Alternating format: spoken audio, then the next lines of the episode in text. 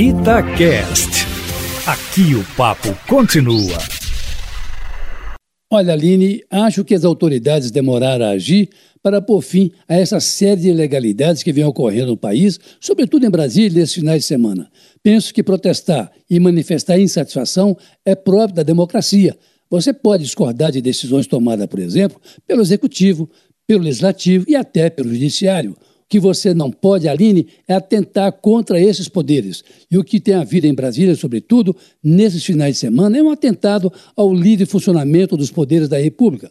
Não é pedindo o fechamento do Congresso ou do Supremo Tribunal Federal que se manifesta algum tipo de insatisfação com decisões emanadas desses poderes. Ainda mais grave quando desses atos atentatórios, como ocorrido no sábado, por exemplo, participam atores políticos, como às vezes o presidente da República, cuja presença parece justificar o fechamento do Congresso ou do STF, ou como aconteceu ontem, em que o ministro da Educação, Abraham Van Traub, foi pessoalmente distribuir frutas aos manifestantes, logo ele que não dá um passo sem o consentimento do presidente, de forma que reagiram bem os chefes de poderes, como o presidente Dias Toffoli do Supremo ou o governador de Brasília, Ibanez Rocha, que mandou fechar a esplanada dos ministérios e autorizou o desmonte de um acampamento paramilitar instalado nas imediações do Supremo. Fizeram bem ainda, Eustáquio, o ministro Dias Toffoli e o governador do Distrito Federal em mandar prender, por ordem do primeiro, um arruaceiro, ex-funcionário do governo federal, que narrou, por exemplo, o ataque com fogos de artifício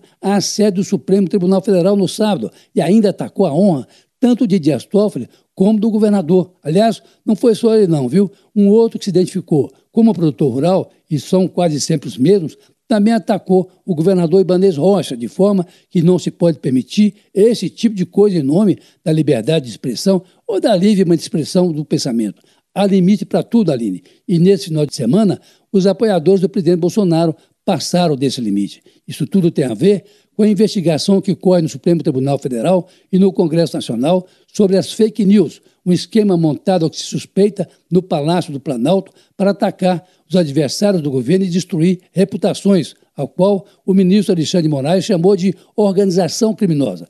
Essas investigações visam descobrir, e já descobriram muita coisa, quem financia esses movimentos, que, aliás, vem desde as eleições presidenciais de 2018 e podem incriminar o presidente da República num outro julgamento o que ocorre no Tribunal Superior Eleitoral, em que a chapa Bolsonaro-Mourão está sendo julgada por supostas práticas ilícitas ocorridas durante a campanha daquele ano.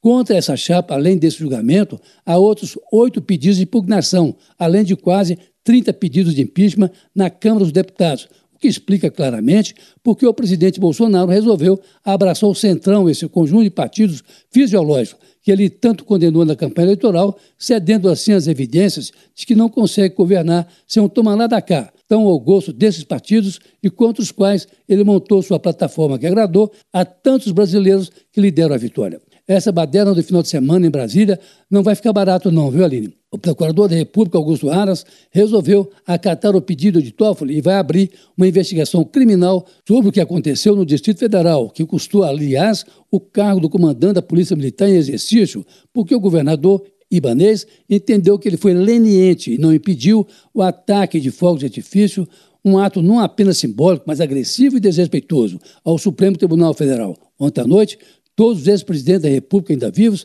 além de outras autoridades da República, condenaram as ofensas ao Supremo e aos ministros, de fato, Eustáquio, intoleráveis e inaceitáveis. Caso Lindenberg, para a Rádio Itatiaia.